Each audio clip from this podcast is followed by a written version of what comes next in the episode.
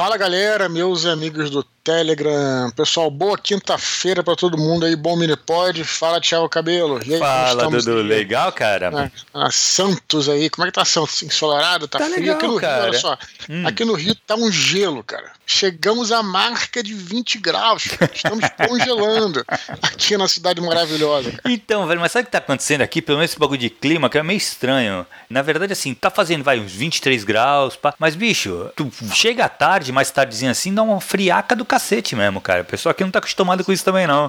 Fogo, né? No Rio a galera já tá saindo sobretudo já, cachecol. isso aí. Quando chegar a 18, nem congela aqui. Eu te falar, Dudu. Cara, cara eu, só pra comentar, né, que a gente lançou o Minipod passado já com uhum. um arquivo MP3, né, cara? E funcionou bem, Isso. né? Tu fez uma enquete, né, Dudu? Sim, a enquete tá aí no canal para saber o que a galera achou. 56% aprovaram aí o Minipod em arquivo MP3. Tá 33% é indiferente e 11% preferiam como era antes. Então, já que a maioria ou é indiferente a esmagadora maioria, na verdade, né, ou indiferente, ou então prefere o novo formato, a gente vai manter. Eu acho que tem várias vantagens, né? Assim, uhum. uma das vantagens, primeiro, é a vantagem interna de eu não precisar ficar 40 minutos gravando em mono, porque o que eu fazia antes, galera, já falei aqui, era deixar gravando, literalmente, assim, de frente do computador, uhum. e aí uhum. perdia muito tempo, né, cara? Claro. Tudo bem, 40 minutos tal, nem seria muito um problema, só que poderia vir a ser um problema numa ocasião que, por exemplo, eu estivesse viajando, né? Exato. Se, assim que abrir aí pra gente fazer a sessão de autógrafos, a gente ainda vai fazer, nem que seja nesse livro, mas no próximo. E, por exemplo, posso estar em São Paulo, posso estar em Fortaleza, em Salvador, em Belém. E aí, como é que eu ia fazer pra. pra seria impossível. Como é que eu ia fazer pra. Preparar publicar? 40 minutos pra poder fazer, não, não tem como. E, e, e, nem teria. Geralmente você não leva o computador e o celular. Exato, dizer, é, seria, é. Não, seria praticamente impossível. Então a gente já preparando esse formato MP3, ele nunca vai falhar. Eu posso uhum. estar lá na Austrália, posso estar em qualquer lugar que não vai não vai falhar. Isso é o primeiro primeira vantagem. Eu acho que para a galera tem a vantagem de que o som fica muito mais limpo, né? Uhum. Eu acho isso bem melhor. E se eu não me engano, não testei, mas eu acho que você ainda pode baixar para o seu computador, se você quiser, para o seu celular. Então já é mais uma vantagem, se você quiser colocar em outro dispositivo e tal. Sim. Então acho que realmente só tem vantagem. Mas acho que o principal é, é, é a qualidade, né, cara? Realmente. É, eu acho que é qualidade e essa, e essa vantagem mesmo, do que nem, pô, tu, tu já lançou mais cedo, né? Porque queira ou não queira, assim, vai. Ah, tem isso também, tem isso é, também. Porque pensa assim, na verdade, pensa assim. Eu, vai, normalmente, gente, o que acontece? Na quinta-feira, a gente prepara o áudio, até meio-dia eu tô entregando ele pro Eduardo. Aí. Sim Claro, ele tinha que parar. Ó, vamos lá, até meio-dia não, é pouco antes que eu te entregava, né? Por volta de umas 10 e meia, 11 horas da manhã. Pô, é. no mínimo ele teria que receber na hora que eu entreguei para colocar a mais 40 minutos, colocar mais uma hora. Mas lógico que tu não ia, pô, no meio da manhã tal, tu tá almoçando esse horário, pá, não sei o quê. O que acontece? Tu vai colocar só na parte da tarde. Agora é só tu pegar o arquivo e reencaminhar pro grupo, cara. Então dá pra tu colocar a hora que tu receber praticamente, né? Então Exatamente fica muito isso. mais fácil, cara. Eu acho que isso não tem assim, a não ser que tivesse algum problema para acessar esse áudio, alguma coisa assim, a gente poderia até reconsiderar. Uhum. Mas, cara, do jeito que tá, acho que só é, é melhor para todo mundo. A qualidade do áudio é melhor, posta antes, não tem essa complicação de tu ter que parar 40 minutos só para transpor o áudio do teu computador pro celular. Eu acho que é isso, sim, sim. cara, é a melhor coisa. Ah, e também, e também até no, em outras situações, a gente, além do, do Minipod, eu gravei também o, uma entrevista com o tio Nitro, que foi o mesmo uhum. formato. Né? Eu posso gravo por Skype e depois publico lá. Então acho que só tem vantagem. Fiquei bastante feliz aí com a nossa. Com e certeza. lembrando sempre do Rafael Buquerque que nos deu esse, essa dica. E deu a dica, né, cara? Puta, valeu mesmo. Acho que salvou assim. Cara, eu sou. Pra mim, assim, lógico, eu sou. Eu gosto muito da, do, do esquema do, da qualidade do áudio. É um negócio que eu me preocupa um pouco. Cara, só isso já é um. Já é Sim. ótimo, cara. Beleza? Dúvida, Falar em, Beleza. em, áudio, vamos mar, deixar marcado já, pessoal, separar o próximo voice chat, né, Dudu? Ah, sim, isso é Achamos cara. uma data legal aí. Atenção aí, rufem os tambores, não temos edição, mas aí vocês imaginam, mas já que vocês são leitores aí, e aí são bons de imaginar quando leem o texto ou escutam, imagina os tambores rufando aí. Estamos com uma novo, novo voice chat, né, que, que vai rolar, e marcamos a data, Tiago, olha só. Eu escolhi a quarta-feira, eu acho uhum. um dia excelente, porque segunda fica no meio da semana, terça-feira geralmente é quando a gente se reúne para gravar, é, quinta-feira tem o seu curso, né, cara? Uhum. Sexta-feira geralmente é um dia que eu tô mais relaxado, vou, vou jantar fora, me, me, me reúno para jantar com alguém aqui. Então é o seguinte, e fim de semana é mais difícil. Então, quarta-feira, dia 23 de junho agora, próxima quarta. Marcamos para as 21 horas, Thiago. Tá bom esse horário, 9 horas Cara, eu acho um horário legal. A única coisa que eu falei pra tu, né, Marco? Eu vou tomar vacina nesse dia Covid. Graças a Deus vai chegar o dia. É, uhum. Então, assim, tá falando, ah, não, porque a AstraZeneca da. Cara, minha esposa da tomou, reação. ficou zerada. Sim. Eu vou apostar, vou, cara, mesmo por mais que esteja um pouco mais tal, dá pra gravar o voice chat numa boa. Gravar não, fazer o voice chat, não fica gravado, né? Tem essa. Sim, sim. Mas eu acho que é a única é, coisa, assim, mas acho que eu vou estar bem, cara. Se tiver meio baqueado, eu seguro um pouco a onda ali, né? E dá pra levar. Mas temos, eu tenho então, galera só. Então, primeira coisa, pessoal, já se prepara aí. Lembrando de novo, voice chat, como o Thiago acabou de falar, não fica gravado é ao vivo e não fica gravado. Aquela coisa, cara, o espírito do voice chat é, uma, é um rádio, e no caso aqui, até um rádio amador, porque a gente vai estar tá conversando com as pessoas, né? Então é, é, isso, é na hora, quem sabe faz ao vivo. Então é o seguinte, a gente vai ficar lá, pessoal, é, se prepare então para estar com a gente nesse dia. Vai ser o mesmo esquema, Agora, né, Dudu? Vai ser o mesmo esquema. O esquema vai ser o, aquele negócio do livro, o clube do livro, cada um fala um livro. Mas outra coisa que é importante, agora dessa vez a gente vai ser um pouco mais tirânico aí nas suas, nossas é porque é o seguinte, a galera se empolga, a gente já falou isso aqui, né? A galera se empolga, às vezes a gente chama para participar, o pessoal fala ah, dois, três livros, vou falar, mas, cara, temos que nos policiar para falar um só. Por quê? É que a gente não gosta de você? Ah, te acha um bobo, feio, chato. não é isso é porque é uma hora de programa e a gente tem que é, dar espaço para mais pessoas, né, cara? Uhum. Então, se a pessoa chega e fala, ah, um livro, mas deixa eu falar mais, mais um, mais dois, mais três, mais quatro, poxa, eu entendi, cara, a pessoa tá empolgada, mas tá tirando o espaço de um colega, cara, Exato. sabe? Então, aqui, ainda mais aqui que nós criamos uma comunidade, né, cara, que se respeita e tal, vamos lembrar isso. Vai começar, eu vou falar um livro, o Thiago vai falar um livro, depois a gente vai começar a chamar a galera, e aí cada um fala um livro só. A gente tem aquela introdução, tá, tá uhum. tá, tá, de onde é que você é, e tudo, fala o livro, a gente comenta rapidinho, aí a pessoa sai para dar oportunidade de um outro colega participar. Então, só para deixar as regras muito bem explicadas aí. É, né, não, é legal, porque assim, na verdade, Dudu, se a gente pensar que nem eu, eu falo um livro, você fala um livro, a gente poderia não falar, já começar, só que assim, é legal esse, você falar e eu falar um livro que é para dar aquele tempo pra galera chegar, entendeu? No voice chat. Porque o pessoal, putz, pode estar tá acabando de comer, sabe? Então, assim, tem aqueles 10 minutinhos mais ou menos que é pro pessoal chegar. Aí, Sim. realmente, bota isso na cabeça, gente. Sim. Não é que a gente, a gente quer conversar com o máximo de pessoas possíveis que tiverem Sim. ali. Só que, e para isso, Sim. a gente precisa ter esse, é, administrar bem esse tempo. E é uma coisa meio complexo, né? Difícil. E a gente também vai manter esse espaço de 9 às 10, né? De 20 21 às 22. Por que também? Ah, poderíamos nos alongar para uma hora e meia, duas horas tal, mas com um espaço de uma hora, se você se preparar para escutar o programa, você consegue escutar durante uma hora. De repente, uma hora e meia já fica muito, você tem que fazer outras coisas uhum. tal. Então, se programe para estar conosco de 9 às 10 da noite. E a gente vai manter esse, esse espaço, vou ficar olhando o horário. Eu acho que é melhor, cara. Uma experiência é melhor para todo mundo. Eu, a gente chegou a essa conclusão. Uhum. Então, fica aí e contamos com vocês. Anota, tem funcionado bem, né, Dudu? Foi bem legal os que a gente fez tem, antes. Eu acho que esse vai ser bem ótimo. legal. E a tendência é de realmente ganhando mais experiência e vai conduzindo melhor isso aí. Vai ficando cada vez mais legal, cara. É, esse horário esse horário de 21 horas é, tem que ser à noite, né? Porque, uhum. na verdade, tem a parte lúdica. De novo, eu sempre penso no nosso voice chat, eu não sei porquê, posso estar viajando aqui. Eu lembro, penso sempre nessa coisa do rádio amador. Na minha uhum. época, na verdade, o rádio amador existe até hoje, mas era, era na época que, antes de ter internet, o rádio amador era, vamos dizer assim, um hobby e tal, né? Que era isso, tinha que ser à noite, porque as ondas estão mais claras no céu, né? As ondas de rádio, uhum. e aí você é, ficava falando com pessoas de, sei lá, de outros países e tal, era um barato, assim, meio que uhum. era o. Ainda mais se você ir pra um lugar tipo uma, uma casa de campo, né? Tinha, as ondas eram mais, mais limpas e tal. Então tem que ser à noite por causa disso. Também tem essa parte lúdica.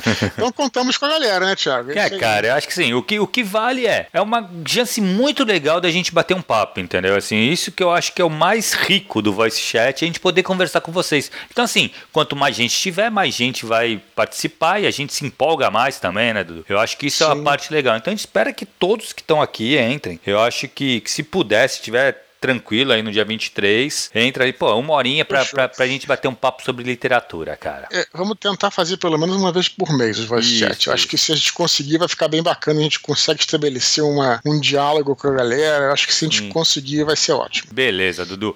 Outra coisa, Dudu, só pra lembrar, o pessoal ultimamente faz esse comentário aqui, eu acho importante Sim. a gente fazer, né? Que lembrar o pessoal que é. Um aviso, né? É, que o pessoal sabe, sabe que às vezes assim, o seu e-mail pode ser editado, que a gente chama, né?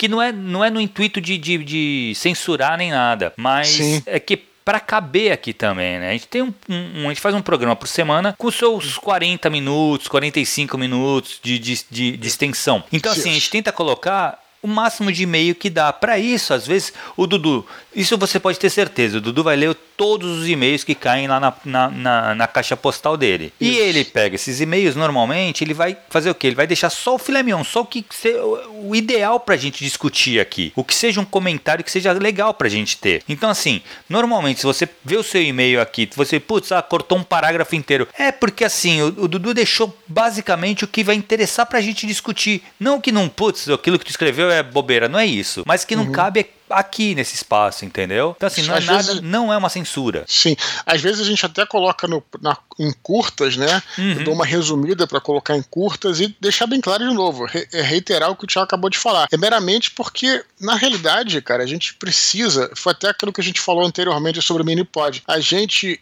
é, tem um compromisso, Thiago, tá? Uhum. Que é o compromisso é ler todos os e-mails. Todas Exato. as mensagens serão lidas ou citadas aqui. Para a gente conseguir dar vazão a esse compromisso, dar atenção para todos, sem exceção, né? Sem exceção, a gente tem que, às vezes, de repente o cara manda um e-mail muito interessante, mas que tem duas páginas, por exemplo. Aí realmente eu tenho que dar uma reduzida para poder dar a oportunidade para os outros colegas, né, uhum. né, para que todos participem. Exato. Então, só para deixar isso bem claro, a gente já falou isso aqui várias vezes, mas volta e meia a gente repete para deixar bem claro para as pessoas novas, né? É, que, está chegando agora, aqui, exato. É, que pode, de repente, mandou meu primeiro e-mail, pô, o cara cortou um parágrafo lá. Uhum. Não é que a gente não gostou do que você escreveu, não é nada disso. É só para Pra dinâmica aqui do Minipod mesmo, né? O seu e-mail tem que servir à comunidade. Estamos uhum. numa comunidade, né, cara? Exato, então ele tem que exato. servir para alguma coisa aqui. Beleza? Perfeito. Vamos lá? Vamos lá, então. Primeiro e-mail, cara, Matheus Massilon. Ele fala assim, ó.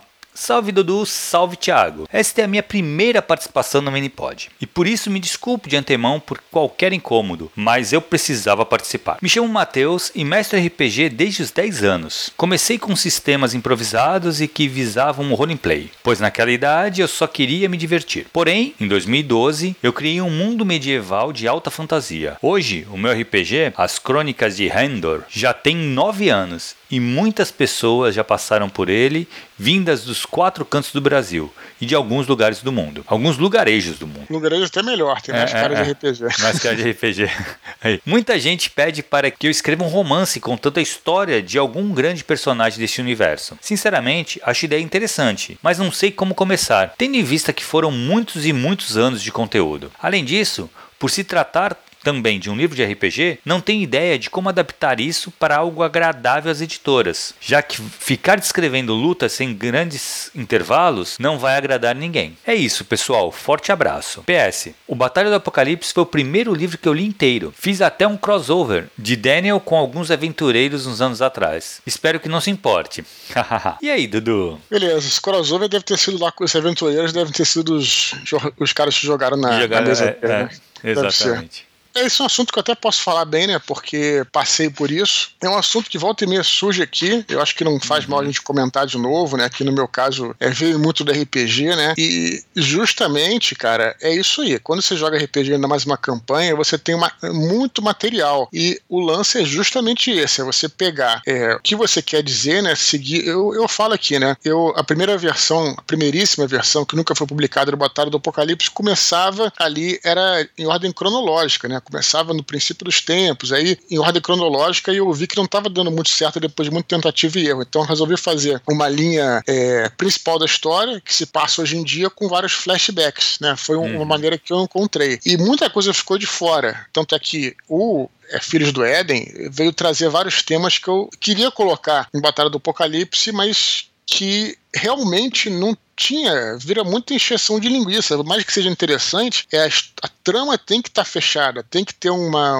um, um, começo, meio fim, um ciclo, um arco, né, cara? Então, é, por exemplo, eu queria colocar no Batalha do Apocalipse a Segunda Guerra Mundial, o século XX, falar mais sobre uhum. isso. Não deu certo, não estava funcionando, não, não tinha enredo para aquilo, né? Então, a questão é o seguinte: é, talvez a dica que eu daria pro Matheus é pegar um personagem, né, que você vai você mais gosta, um personagem que você jogou ou que você, se você só mestrava, que fosse o personagem que você o NPC que você gostava, tal, qualquer coisa que você queira fazer, e tenta contar a história daquele personagem, né? E ele também fala aqui, né? Escrever lutas sem grandes intervalos, tal. É, a história também tem que ter curvas dramáticas, né? Isso eu acho hum. que mesmo no RPG também, não adianta você fazer só combate atrás de combate, atrás de combate, atrás de combate. Você tem que fazer as curvas dramáticas mesmo no RPG. Então, trabalhar isso. Eu, eu, eu recomendaria para esquentar né, para ele para ele poder é, começar a tatear esse projeto, escrever um conto um pequeno conto de 10 páginas, talvez, é, focando num personagem, ou contando o background dele, ou, é, a história dele, o antecedente dele, só para você tatear esse universo e ver se funciona. Mas é isso, tem que fazer os testes e tal. Mas é isso, tem que saber cortar, né? Não dá para colocar tudo, não tem menor, não tem, não tem como fazer isso, né? É, na verdade, assim, eu acho que o que tu falou é muito, muito, assim, certeiro, cara. Na verdade, qualquer história, cara, é história de alguém. Então, assim, Tu tem que contar, tem que, vai ter que selecionar um personagem. Nem que esse é. personagem é. seja algo, sabe? Assim, uma, uma, sim, uma sim. fortaleza. Mas assim, você sim. vai ter que contar a história desse personagem. Então, uhum. assim, você vai ter que centrar e fazer um recorte. Realmente não tem. Tem que, tem que pensar que o teu universo que você criou, ele é o pano de fundo para uma história. Então, assim, você, é se você aí. quer escrever uma narrativa, a narrativa uhum. é, é essa história. Então, o, o todo o universo que você criou ele vai servir de pano de fundo, entendeu? Para isso. Uhum. Aí eu Sim. acho, realmente, pegar, escolher um personagem e criar uma narrativa, aí colocar curva dramática, tudo isso.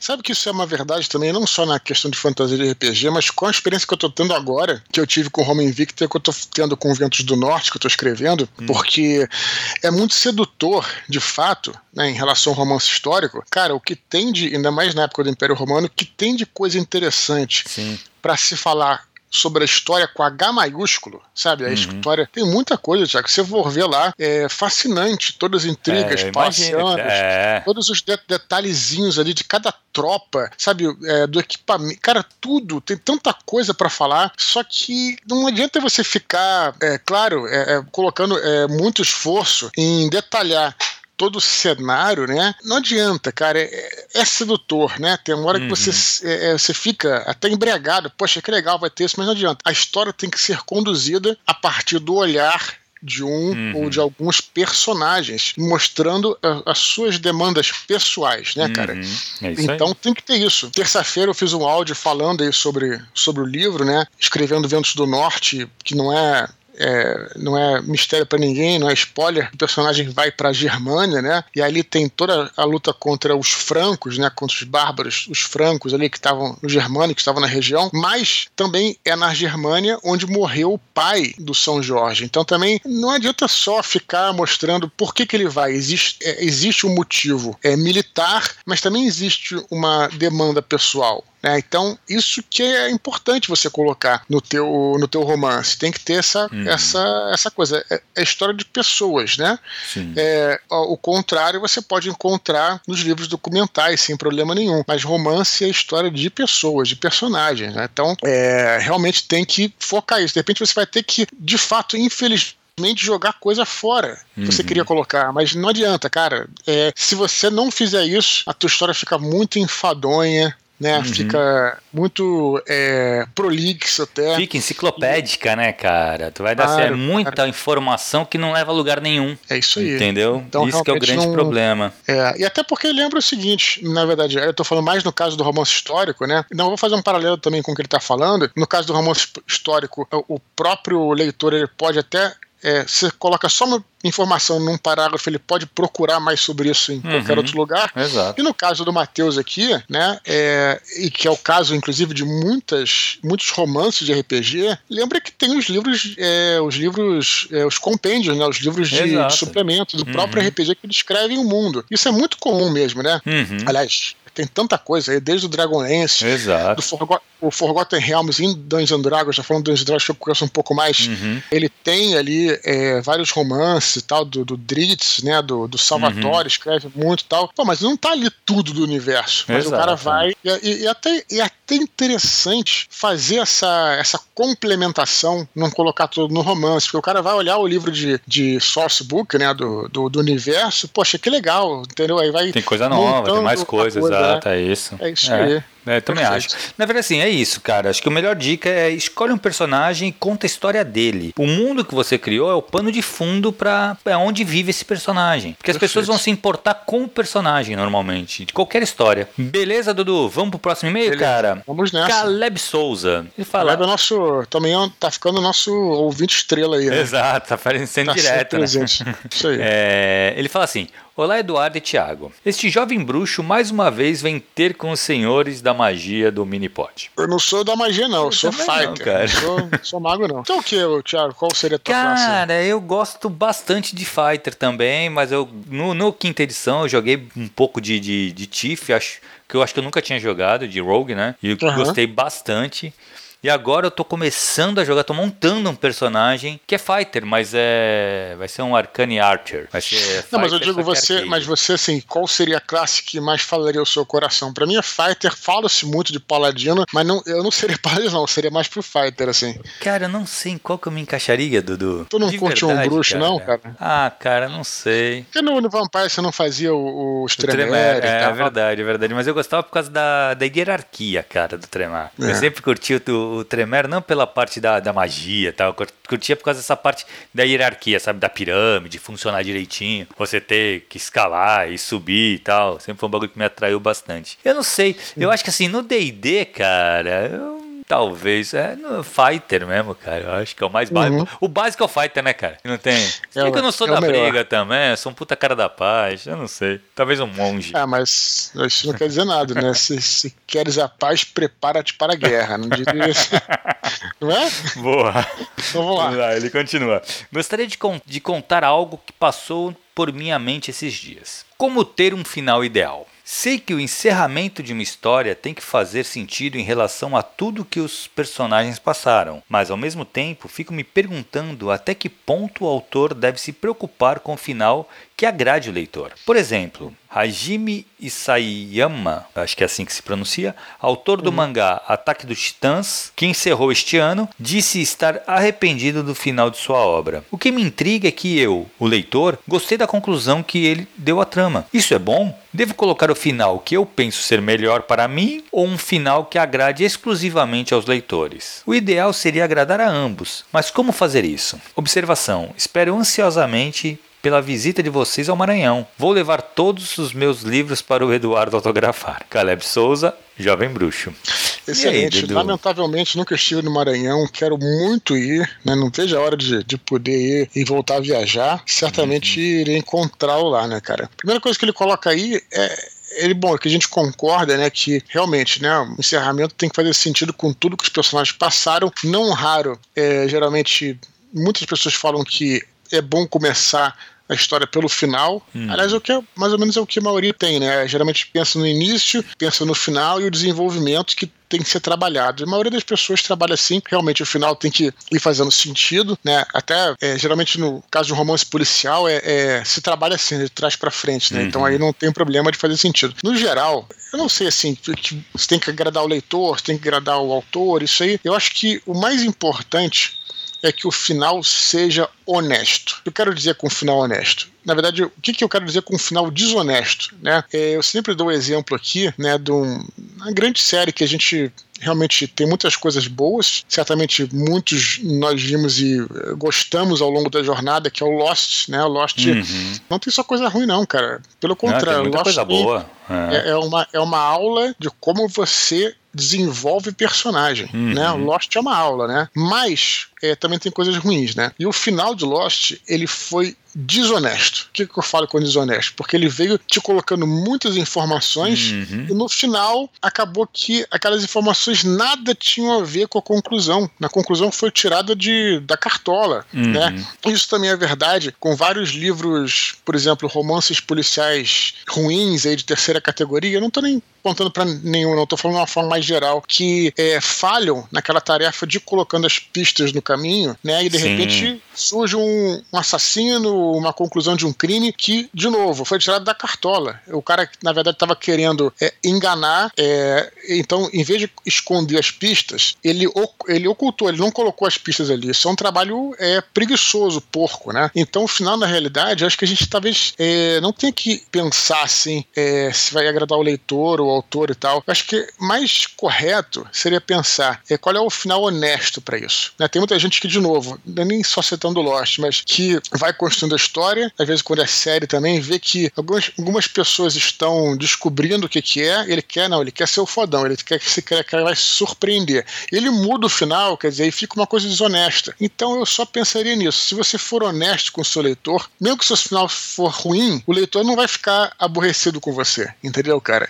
Hum. Uhum. Então essa que é a coisa, né, de trabalhar. E pelo menos eu falaria isso pro, pro Caleb. O que, que você acha, Thiago? Cara, assim, eu acho que eu li uma vez, eu não lembro quem foi que falou, mas algum autor aí que, que, escreve sobre narrativas, ele fala que o melhor final é o único final possível. Uhum. Porque, mas qual, vamos desconstruir essa frase, Daniel. Por que, que ele fala isso? Uhum. Porque ele fala Sim. o seguinte: todas as ações do protagonista ou dos protagonistas uhum. lev levam para um final. Eles se encaminham, ele caminha a história para aquele acontecimento. Então, assim, essa parte que, que, a gente concorda, que o Caleb concorda né, com a gente. E, né? Então, é exatamente sim. Tudo isso, tudo vai acontecer para aquele final. Então, assim, o melhor final é difícil de você falar, putz, poderia ser diferente o final. Se ele fosse diferente, a história teria que ser diferente também, entendeu? Uhum. Então, assim, a maneira como você contou, as ações que chegaram até aquele momento, teria que ser diferente. Então, assim, uhum. assim, você não, alter, não tem como você alterar só o final. Eu concordo uhum. muito com o que tu falou do, do, do Lost, principalmente. Eu acho que é,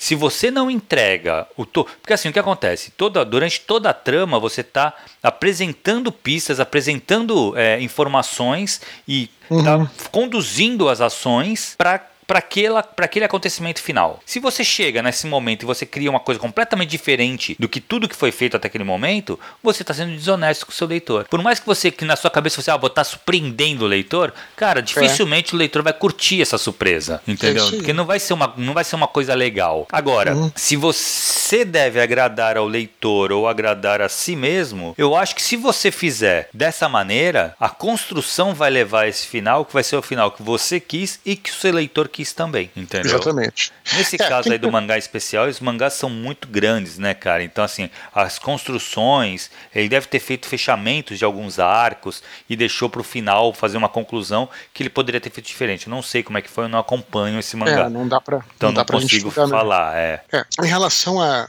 agradar o leitor. Não existe fórmula, foi como você falou, não tem fórmula.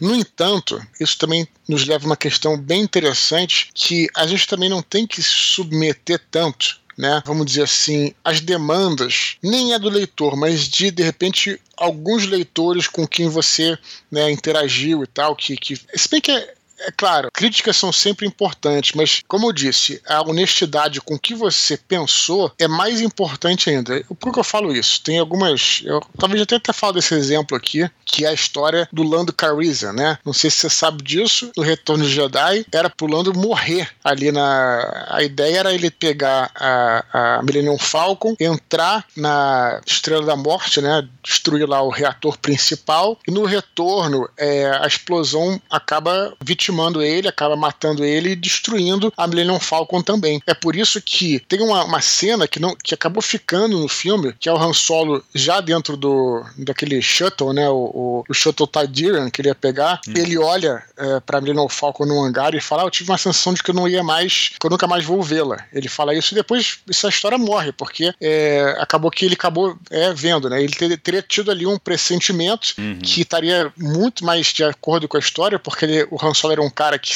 que era considerado um, um cético, materialista, e aí na realidade ele tinha uma, um pouquinho de sensibilidade, né? Que ele se abriu depois que ele se tornou um cara legal, né? Um cara bacana e tal. Então, até isso faria sentido. Então a força estaria agindo de certa forma com ele e tal. Então aí o Jorge Lucas mostrou essa cena em que o Lando morria, que a Miriam Falco era destruída por uma audiência e todo mundo reclamou. Falou, não, pô, não tem que, não tem que destruir e tal, tem que ficar tudo bem, todo mundo feliz no final, dançando com os ursinhos e tudo mais. Mas se você pensar em termos dramáticos, cara, o Lando morrer é algo que só de eu pensar eu me arrepio, porque ele era um cara que era o traidor. E ele uhum. tinha, beleza, depois ele acabou se redimindo, foi pra aliança, mas todo mundo vê ele com o pé atrás. Quer dizer, esse cara me traiu no passado, entendeu? Então, quando ele se sacrifica, no caso, se ele se sacrificasse, cara, Ia ser, ia ser uma coisa muito emocionante, claro. porque ninguém dava nada pro cara. É, é, é, aquela história. Isso que é trabalhar bem um enredo. Tem uma, uhum. uma, Fazendo um paralelo aqui, tem uma cena no Vingadores, eu não tô lembrando agora qual, porque eu vi, eu vi vários, né? Eu sei se é o primeiro Vingadores e tal, que, é, que o Capitão América fica. É, é, eles estão com, aquele, com aquela lança, né? Que acaba levando eles, eles a ter emoções mais fortes quando estão perto, não lembro dos nomes. E aí eles começam a brigar, o Capitão América e o Homem de Ferro, e o Capitão América fala: pô, cara, você é um babaca, você não se sacrifica por ninguém, você não, sabe, e fica com aquela coisa. Claro que eles uhum. estão, é, vamos dizer assim, é, influenciados por essa energia. E aí no final do filme, o Capitão América pega uma bomba atômica, né, ele vai, e aí ele resolve levar para dentro da,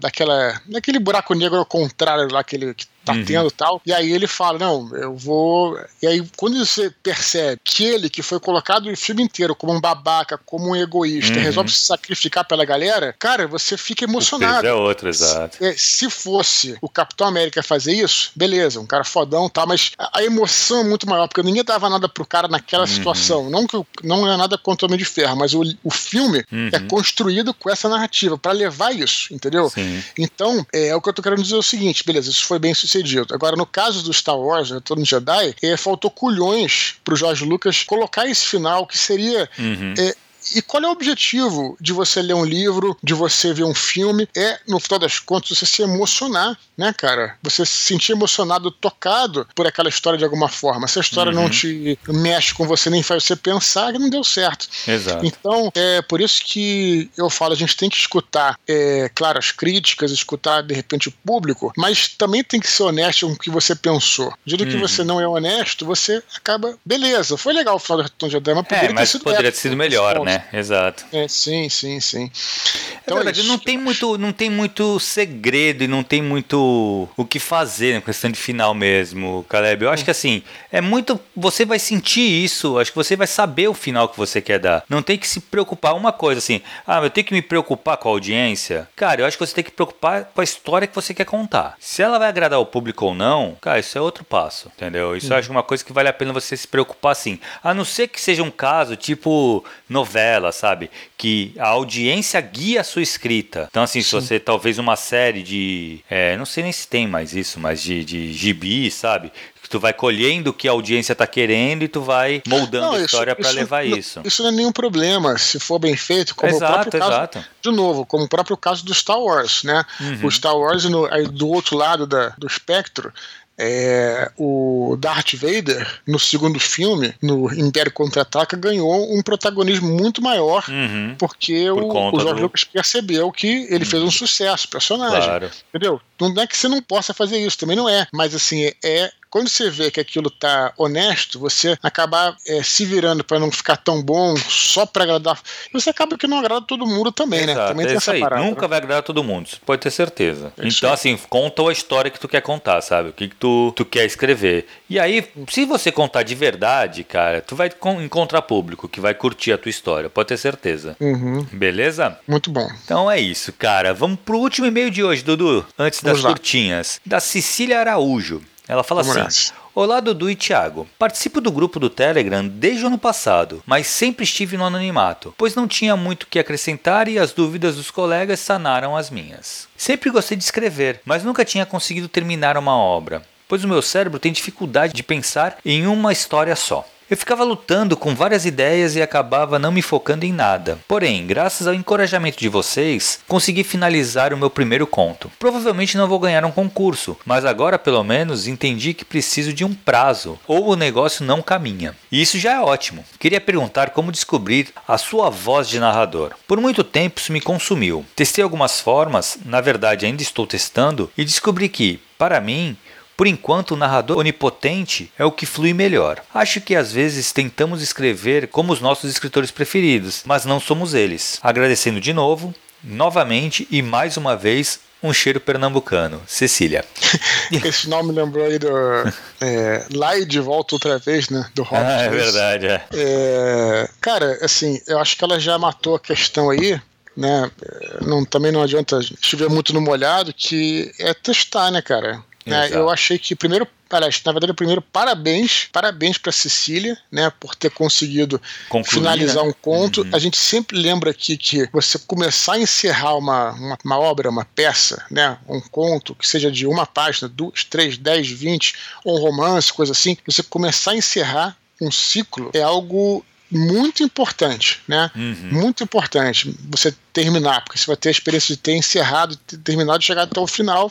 Você vai poder olhar a tua obra como um todo e vai poder avaliá-la e, e, tentar melhorar sempre, né, cara? Então, parabéns aí pela Cecília. Me sinto feliz aí. Acho que falo também o nome do Thiago, né, Thiago? Da uhum, gente com certeza. ter, de certa forma, é influenciado né? positivamente. Esse é o seu primeiro e-mail, como você falou, mas escreva sempre. E essa coisa, a voz do narrador é isso: é você testar e testar várias formas. Isso não tem mistério, quer dizer, não tem mistério, tem muito mistério, mas não tem outra saída saída. Né? Você tem que testar. Eu mesmo já testei várias e tudo, né? Acabou que para mim, eu acho que ainda o narrador é onisciente. É, eu ainda acho que fica mais confortável, talvez no começo. É claro que depois de você escrever várias coisas, vale a pena você fazer mais alguns testes, né? Você arriscar, mas como está no começo, acho que vai por aquilo que você né, é, se sente mais confortável. Eu acho isso, né? Agora, é, ela fala uma coisa interessante. Eu acho que às vezes tentamos escrever como nossos escritores preferidos, mas não somos eles. Perfeito, perfeitíssimo. É, eu, por exemplo, já falei, gosto muito do Bernard Cornwell, mas o, hum. o uhum. meu estilo, eu diria que talvez se aproxime mais é, do Ken Follett. Estou falando isso não para também ah, me achar o máximo, mas assim, no seguinte sentido, que é um estilo que com o narrador é, onisciente, é um estilo em terceira pessoa, uhum. né, é um estilo que eu sou um pouco mais descritivo. O, o Cornel, ele é, é, descritivo, mas ele fala mais, ele é mais visceral, né? Ele, é mais seco, né? É mais seco, ele fala mais sobre emoção e tal, e eu sou um pouco mais descritivo até em alguns detalhes. Ele não entra muito em detalhes e tal. Então. É, tu é, é mais visual, ele é mais seco nas descrições, né? Visceral mesmo, é, né? Exato, visceral. exato. Isso, isso. Então, é, eu tenho, como você falou, um estilo mais visual. Eu acho que uhum. talvez realmente você falou melhor aí. E isso acaba me aproximando de outros escritores. Não quer, dizer que, não quer dizer que eu não gosto. Pô, eu adoro. Tem escritores, inclusive, que não tem nada a ver com fantasia. Já falei, é, Henry, uhum. o Felipe Hoff, é, o Rubem Fonseca. Tem tantos escritores aí que não tem nada a ver com, com fantasia nem com. Mas que eu gosto muito, só que não tem nada a ver com o meu estilo. Também, você tentar, às vezes, Claro que no começo você vai, né? Até quando você é um amador, vai tentar emular um estilo, como uhum. eu falei, ser colagens e tal. Mas também não vale a pena forçar a barra, cara, para você ser igual um cara, entendeu, cara? Porque aí realmente não vai ficar muito natural. Então acho que ela tá coberta de razão e a solução é essa, Cecília, não tem outra. É fazer o que você já está fazendo, que é escrever, escrever, escrever, testar. Faça um teste, de repente você falou que ah, prefere o, o onisciente, o narrador de terceira pessoa onisciente, foi o que eu entendi. Faz um teste de escrever um conto de três páginas com um narrador em primeira pessoa, faça um teste, aproveite isso, uhum. faça o teste, que é a melhor maneira que você tem para você chegar a essa, essa conclusão para você. É, na verdade, assim, de novo, assim, acho que o fato de ela ter acabado um conto já é muito bom. Isso aí é comentou perfeito, acho que é isso aí, parabéns. E sempre mantendo o foco, tenta fazer coisas, nem que sejam coisas curtas realmente no começo, para é. tu ir acabando, sabe, encerrando, poder, para tu comparando um com o outro também, ver quanto você amadureceu. Esse negócio da voz, cara, é uma busca de todo grande escritor. Todo escritor, uhum. ele buscou a sua voz, ele busca a sua voz. É. E isso, muitas vezes, quando o escritor, ele deixa a sua marca. Então, assim, o Eduardo, eu sei, se eu pego um livro do Eduardo, eu sei que foi ele que escreveu, uhum. entendeu? Por mais que eu não, não tenha lido a capa, mapa, sabe? Eu sei porque tem essa maneira, né? Tem um jeito. Tolkien tem um jeito muito específico também, que isso é a uhum. voz do escritor. E isso você vai desenvolver com muita experiência. No é. caso do narrador, é, se vai ser onisciente, se vai ser é, narrador em primeira pessoa, ou se vai ser o narrador de terceira pessoa seletivo. O, o, narrador que você vai escolher, eu acho que aí é legal você ler bastante também, para você ver e diferenciar. Putz, eu gosto de histórias contadas dessa forma. E aí você tenta emular e ver se você se sente confortável escrevendo também. Uhum, Porque às uhum. vezes tu pode ler um, um cara, tipo, vai, que nem um cara que escreve que tem uma voz muito característica também, bem diferente. O, uhum. o Lourenço Mutarelli, vai, por exemplo exemplo, que ele escreve uhum. de maneira muito curta, é, com, com, alguns textos dele, né, o Cheiro do Ralo principalmente, parece até poesia, sabe, quando tu olha assim, o, o, formato do texto, visual assim, mas assim, cara, é o jeito que ele se sente confortável em escrever. Talvez você não vá, você pode gostar, eu gosto muito, mas se eu fosse escrever, eu não escrever daquele jeito. Eu gosto muito de ler, mas assim, é legal você Sim. ler, você sentir e tentar emular aquilo e ver se você se sente confortável. Eu acho que assim você vai sentir a melhor maneira para você escrever. O melhor narrador é o que te deixa mais o Eduardo usou a palavra confortável, eu acho que ela é essencial. É a maneira que você escreve de uma maneira mais confortável. E a sua voz é outra coisa. A voz é a maneira como você escreve, a construção frasal, tudo isso uhum. vai construir a sua voz, né? Uhum. Que é um mais pessoal mesmo. Sim, eu tive outro dia com o Alberto Mussa, né? Eu falei sobre o livro dele, que é o é, A Primeira História do Mundo, excelente livro, e ele tem é, é, realmente um estilo muito diferente. Eu falei que era mais tipo um relato, né? Não sei se está lembrado, acho que eu falei, uhum, não sei se foi sim. aqui ou se foi no voice chat. Na hora até comentei com ele, né, que eu tava é, de um livro de diálogo, tal. ele falou, olha, mas eu, eu realmente não, não, não uso muito diálogo tal, que é uma coisa até a princípio estranha, né, para você falar de romance, um romance sem diálogo uhum, e tal. É. Mas, é, é, é, mas então, mas a voz dele é diferente. Uhum. É a voz de. É, é, é, como se fosse um cara contando e fazendo um relato sobre aquela história lá que ele, que ele estudou, que ele leu, né? E claro, um certo romantizando um pouco, mas então é, é, interessante como ele tem uma voz bem diferente da maioria dos, uhum. dos escritores. Você falou aí de, do, do Mutarelli, né? Que você falou. Isso. E eu tô falando do Mussa, que são bem diferentes, né? Do, é então, e assim. E isso é um bagulho que, que assim, vai, o cara vai montando e ele se sente confortável escrever desse jeito. E acho que é isso é. que você tem que buscar. Algo isso. que te deixe confortável. Então, de repente, se o Mussa colocasse um, Isso que é o meu ponto que eu quero chegar. Se o Mussa colocasse um diálogo ali, ele ia quebrar tudo, entendeu, uhum. cara? Toda a estrutura ia, ia, desmoronar, porque ele, ele não tem essa voz. Exato. Tá é. Então é a mesma coisa, né? Então é isso. Tem que buscar experiência. Nesse caso, acho que para tu descobrir a sua voz, vai ser na experiência. Quando você tiver algumas obras concluídas, tal, tu vai sentir, tu vai ler elas de novo, e falar, putz, isso aqui funcionou melhor. E aí tu vai ver o porquê. E aí provavelmente é por causa que a voz que você usou ali foi a voz que te, que te apetece mais, que faz você é, escrever e descrever melhor. Beleza, Dudu? Vamos para as curtinhas então, cara? Vamos lá, cara. Isso aí. Primeira curtinha, RJ Monteiro, de Palhoça, Santa Catarina. Diz que recentemente terminou de escrever um livro, mas não sabe o que fazer para conquistar uma editora. Ele afirma que está entre procurar um agente literário e investir em uma produção independente. Ele nos pergunta então como deve proceder para ser um autor publicado. Beleza, a gente fala muito aqui sobre isso, né, Thiago? Uhum. A gente recomenda, porque é um assunto muito longo, a gente recomenda todos os construindo aí é, de escrita criativa, né? Eu lembro que uhum. o primeiro foi o Desconstruindo 12, que a gente sempre é, entrevista vários autores e eles falam quais são as, é, as, as trajetórias dele. Mas o que é importante pensar é o seguinte: não existem duas trajetórias iguais na literatura. Exato. A gente até mais fala sobre isso nesse. Fizemos uns três programas sobre, sobre o assunto. Eu lembro desse do 12, que chamamos o Solano, Mata e o, o Caldela, né? Uhum. E, e, os três tinham trajetórias. Né? Um foi através do RPG, outro pela internet, outro foi. O Mato tem uma história de literatura é, de paradidática, né? Com escolas uhum. e tal. Então cada um teve o seu caminho para isso. Então é importante o seguinte: você encontrar o, o, seu caminho. Aí nesse ponto, né? A gente não pode se estender muito aqui, mas assim, nesse ponto, ele é interessante ele fazer tudo. Sabe? Exato ele tá pensando assim, se, porque isso, é, isso é comum, né, cara? A gente pensar, não, será que eu faço tal coisa? Será que eu invisto e tal? Cara, a gente literário, em paralelo a isso, vai tentando a produção independente, uhum. vai escrevendo é, o teu livro em, em concursos, concursos, vai fazendo vai, vai fazendo cursos literários, os cursos literários, as pessoas, ah, não, já sei de tudo. Não tô falando que é o caso do, do, do RJ Monteiro, uhum. nem conheço ele, mas tem gente que pensar, já sei de tudo. tal. E, e para que eu vou fazer um, um curso literário se já tem o livro? Cara, você vai aprender mais, vai conhecer pessoas, uhum. você vai fazer, vai conhecer, vai dali às vezes, não é pensar assim, eu vou fazer um, um é, de, forma, é, de forma, vamos dizer assim, é, maquiavélica, tal, vou fazer um network e tal. Não, isso vai saindo é, naturalmente. Vai acontecer, né? Exato. No, nos meus cursos, os alunos se juntavam, faziam coletâneas e tal. Você tem que estar tá no meio, cara, sabe? Uhum. Você tem que estar. Tá, enfim, isso é importante. Então eu recomendaria é, para o RJ Monteiro procurar todos os caminhos que ele vai acabar encontrando um caminho dele. Né? É, é de novo, esse é um assunto muito longo, é, daria para falar em vários. Extremamente complexo também, né, complexo, né, Dudu? Daria para falar em vários podcasts do que a gente já fez. Né? Procure uhum. pelo Desconstruído, fizemos três sobre isso.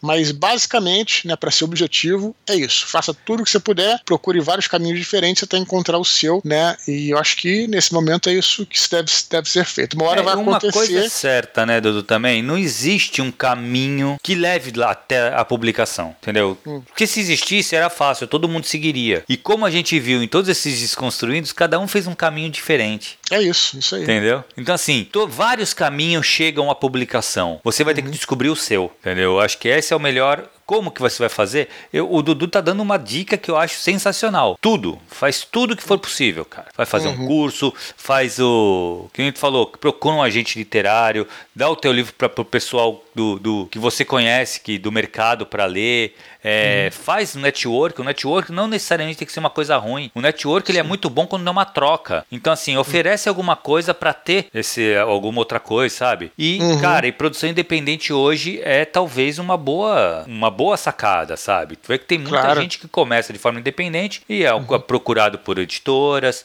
e assim vai, entendeu? Sim. Hoje a gente tem mais facilidade do que tinha antes. Né? É isso aí. Muito bom. Beleza?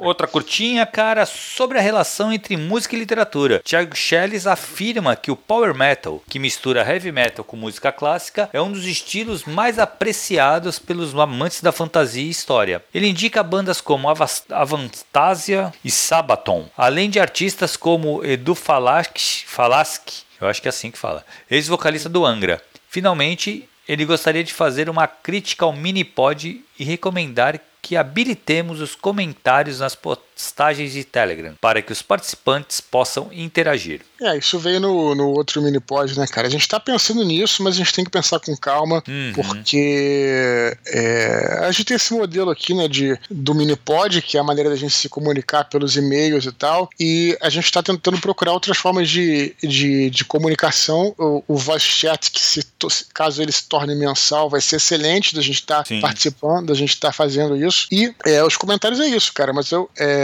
a gente está ainda pensando na melhor maneira de fazer isso, cara, para não para não encher muito é, o, próprio, o próprio canal, né? Pra, e para a gente não perder esse, essa interação com a galera. E mais importante, que eu falei da outra vez, eu, eu insisto aqui em dizer isso, cara, que para mim é a coisa principal. Para a gente fazer, né? Para eu, pelo menos, no caso, seria mais eu, né, Thiago? Porque você uhum. participa do Minipod, eu tenho os, os áudios diários, Sim. né? Que é o seguinte, cara, não gosto de abrir uma, uma rede social ou um projeto que eu não possa estar é, tá dedicado àquilo. Então, eu penso muito nisso. Será que vale a pena abrir lá e deixar rolar para qualquer pessoa? De repente o cara me faz uma pergunta, eu não sei. Eu acho que. Fica sem a resposta porque tu não é, conseguiu dar atenção.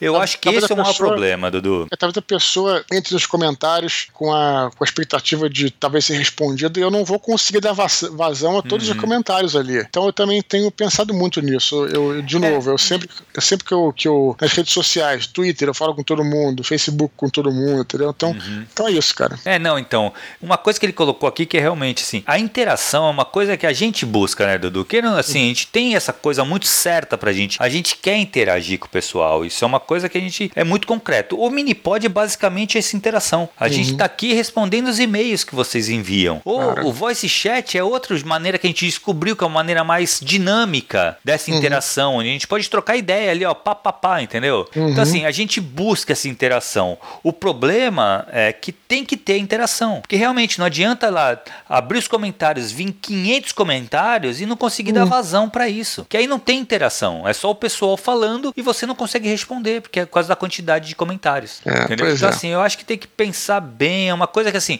eu acho que tá funcionando legal como tá e a gente sempre em busca de mais interação. Isso é uma coisa que pode ter certeza que tem, tá sempre na nossa cabeça, né, Du? A gente conversa bastante sobre isso. O voice uhum. chat, ele existe exatamente para isso, para ter essa interação. E assim, claro que putz, se for possível, se tiver alguma maneira disso acontecer, eu acho que pode ser uma boa. Mas eu realmente eu, eu te entendo e eu uhum. acho complicado, cara, porque eu acho que vai ter é. muita, muita demanda. Pois é, não estou dizendo não, tá, Thiago Scheres, não estou falando que não vai é. rolar. É apenas estamos pensando no caso e tentando encontrar a melhor maneira de implementar isso. É, beleza? Exato, exato. É legal assim, é, o pessoal, até eu não sei o que, que o pessoal acha, sabe? Naquela outra vez que caiu no Minipod que a gente falou isso, o pessoal do curso, normalmente uhum. quinta-feira, né, quando sai o Minipod, Sim. a gente começa conversando sobre o Minipod. O que, que rolou legal. no Minipod no curso. E eu lembro que o pessoal pessoal do curso falou: Ah, Tiago, eu acho melhor não. Uhum. O pessoal falou, e falou exatamente por isso também. Ele falou: Pô, porque vai vir muita coisa, o Dudu não vai conseguir responder. O pessoal ainda falou: Putz, vai, ter, vai ficar muito aberto, então pode ser que fuja até do foco. Eu não sei, cara. Eu. Sim.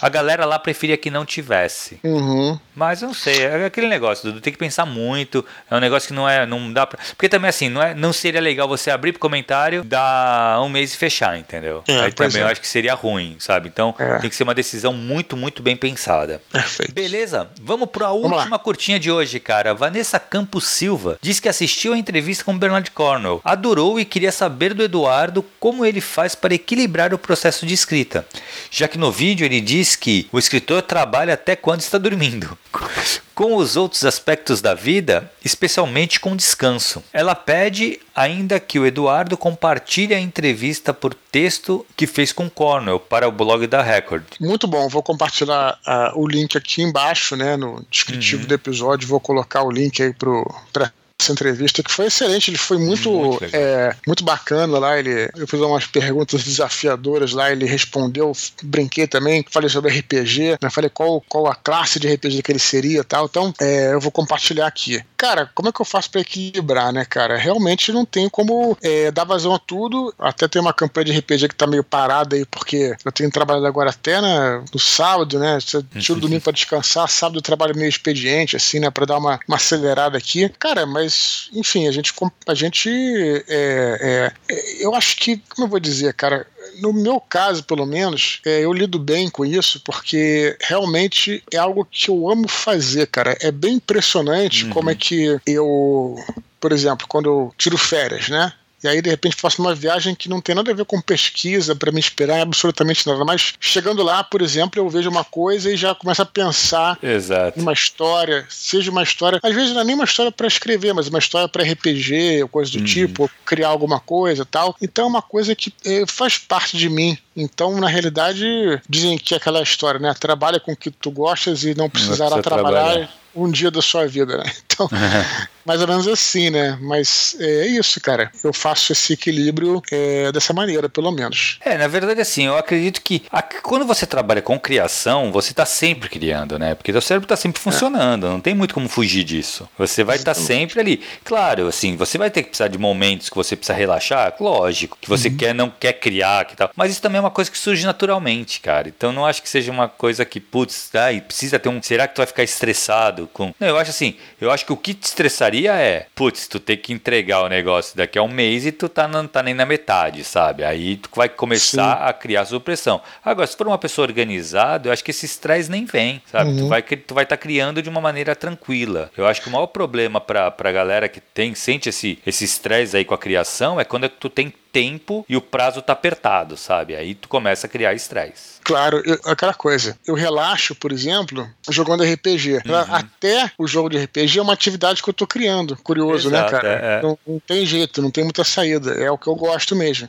Uhum. E até as pessoas falam, poxa, por que, que você não, não, não joga é, por streaming, né? Ou por transmite? Uhum. Muita gente fala isso de RPG. Porque, cara, é, para mim RPG é o meu hobby né, cara? Eu acho, inclusive, Sim. maneiríssimo quem trabalha com isso. Claro, dá maior claro. força aqui, né, cara? Tipo, o próprio Shimu, já Shimu, trouxe ele várias claro. vezes aqui, tá? o cara que trabalha com isso, o Leonel e tal, eu acho um barato. Mas como a minha atividade profissional é a literatura, já é uma atividade de, de criação, eu, para mim, eu uso, para mim, RPG é né, com os amigos, né? Tipo, é uhum. algo que eu guardo ali para ser um momento de, de como, como dizer assim, sem compromisso, né? Porque, uhum. claro, tudo envolve criação, mas a literatura, ela envolve um nível de estresse, um nível bom de estresse, mas que uhum. esse nível de estresse está ligado ao fato de que é um compromisso. Sim, né, de você exato. realmente fazer, encerrar, terminar e fazer perfeito. RPG, cara, é, é, eu não. Eu, claro, eu tento fazer o melhor possível, mas assim, se eu tenho. Pra ser divertido, né? Mas se tiver algum problema, é, tem se eu, é, se eu mestre um dia e não foi boa tal, tudo bem, faz parte, não Exato, tem obrigação claro. de ser perfeito. Uhum. Claro que, na verdade, a gente perfeito não é em nada, nunca, né, cara? Sim, Mas claro. é, na literatura, é, como na atividade profissional, eu, eu, realmente fico muito preocupado em sempre fazer cada detalhezinho, né, cara? Claro, claro. Então eu tenho um pouco disso. É assim que é, eu faço. É, na verdade, é, é, é, eu acho que realmente, assim, o RPG nesse caso é só puramente um hobby, né, cara? Tu é o Sim. jogador, tu não, é o, tu não tá ali na responsabilidade de criar um conteúdo. Tu fez é. isso quando tu publicou o livro, né, do Universo Expandido. Sim, que aí tu trabalhou com, com esquema de RPG, mas pensando num livro, pensando num produto. É. Aí virou um produto. Sim, mas sim. é, eu acho que tá certíssimo, cara. Cara, eu acho que foi isso, hein, Dudu? Beleza, cara. Maravilha. Beleza, cara. Lembrar pro pessoal, cara, para continuar escrevendo para eduardospor.gmail.com. Todos os e-mails são lidos. Se não forem lidos um texto mesmo, vão cair aqui para as curtinhas, que sempre geram ótimas discussões também, que é a maneira da gente dar vazão para esses e-mails todos. Beleza, Beleza galera. Dudu? Então, maravilha. Obrigado por estarem conosco em mais uma quinta-feira. Então é isso, galera. Um abraço para todos. Tchau, tchau.